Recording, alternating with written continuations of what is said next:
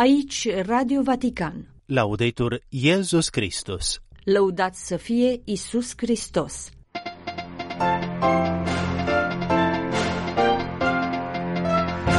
Să nu dispară din biserici atmosfera de rugăciune în care să fie primiți vizitatorii Papa Francisc unui comitet al Bazilicei Sagrada Familia din Barcelona. Uimire și durere din partea cardinalului secretar de stat Pietro Parolin la moartea disidentului rus Alexei Navalny. 2-27 octombrie, a doua sesiune a sinodului despre sinodalitate.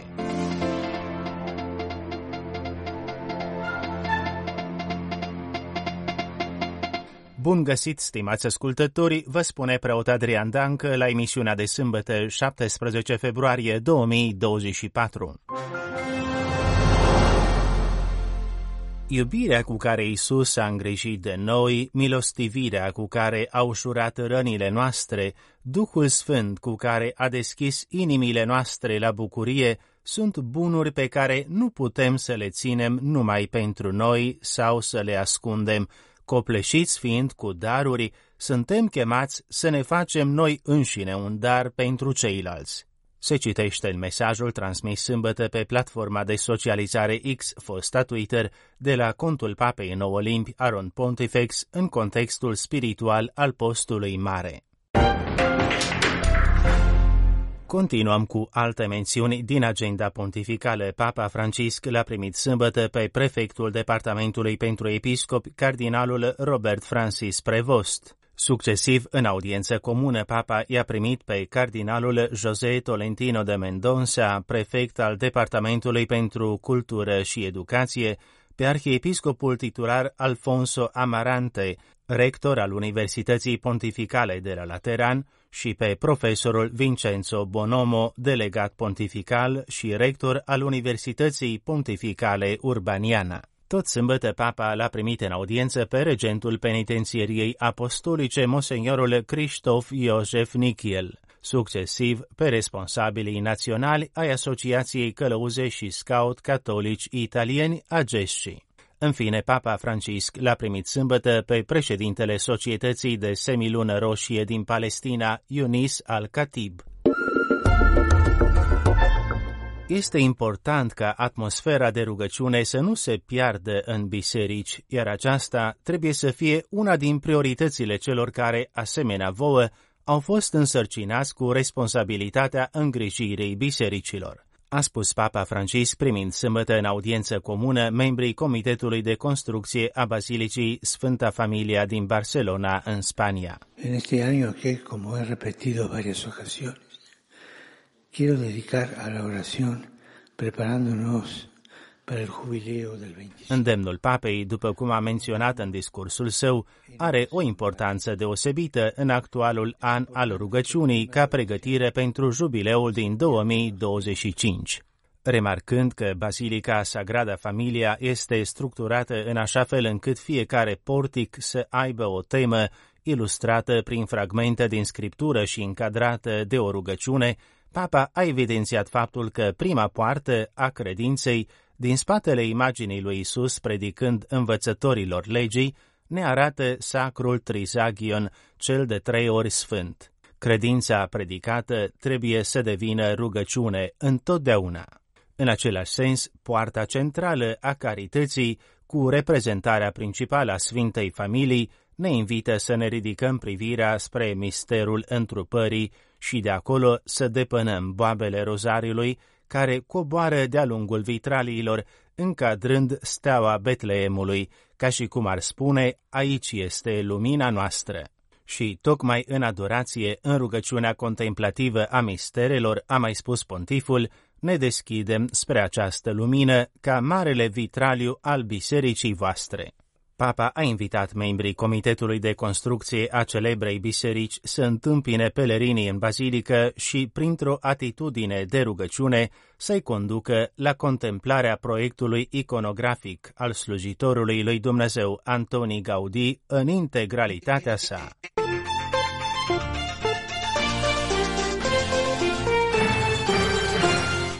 Uimește și copleșește de durere știrea morții lui Alexei Navalny, disidentul rus, unul din principalii opozanți ai președintelui Vladimir Putin, care a decedat vineri la o închisoare rusă de la Polul Nord. Navalny era deținut din 2021 și îi spășea o pedeapsă de 19 ani. Disidentul avea 47 de ani. Reacția Sfântului Scaun după aflarea știrii a fost exprimată de cardinalul secretar de stat Pietro Parolin cu ocazia unei sfinte liturghii celebrate în aceeași zi la Roma. Am văzut la telejurnal, a mărturisit cardinalul despre știrea morții. Ce pot să spun, îmi pare foarte rău. Credeam că chestiunea ar fi putut să se rezolve într-o manieră diferită. În schimb, această știre ne uimește și ne copleșește de durere, a adăugat prelatul la solicitarea jurnaliștilor în fața bisericii preasfântul nume al lui Isus din Roma. La întrebarea dacă acest eveniment schimbă poziția Sfântului Scaun în relația cu Rusia, Parolin a răspuns, este prematur să vorbim de aceste lucruri, abia am aflat știrea.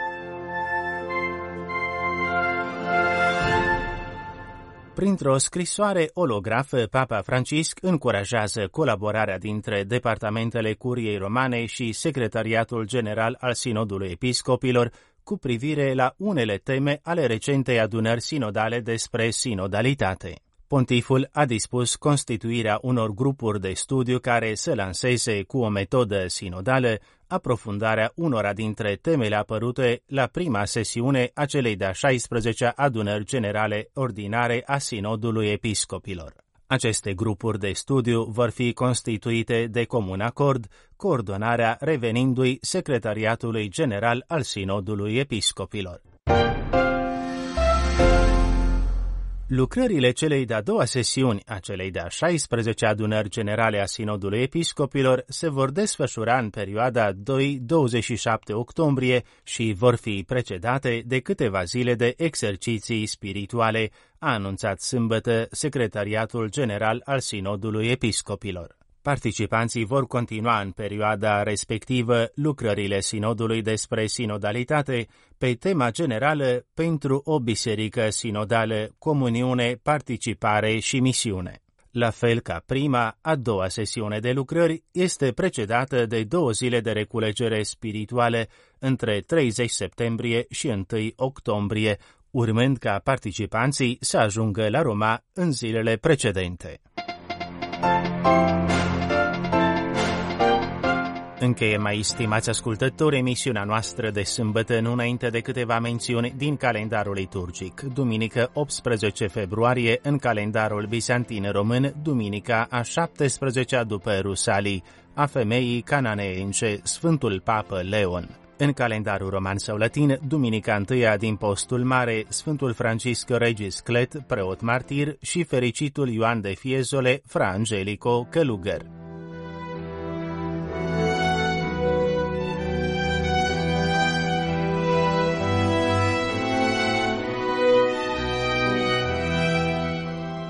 Citim în Evanghelia după Sfântul Marcu. În acel timp, Duhul l-a dus pe Isus în pustiu, iar în pustiu a stat timp de 40 de zile, fiind ispitit de satana. Acolo era împreună cu fiarele, iar îngerii îi slujeau.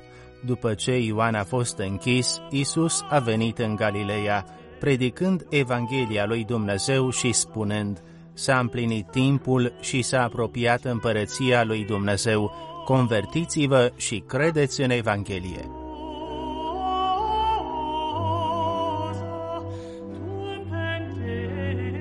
Radio Vatican, Laudetur Iesus Christus.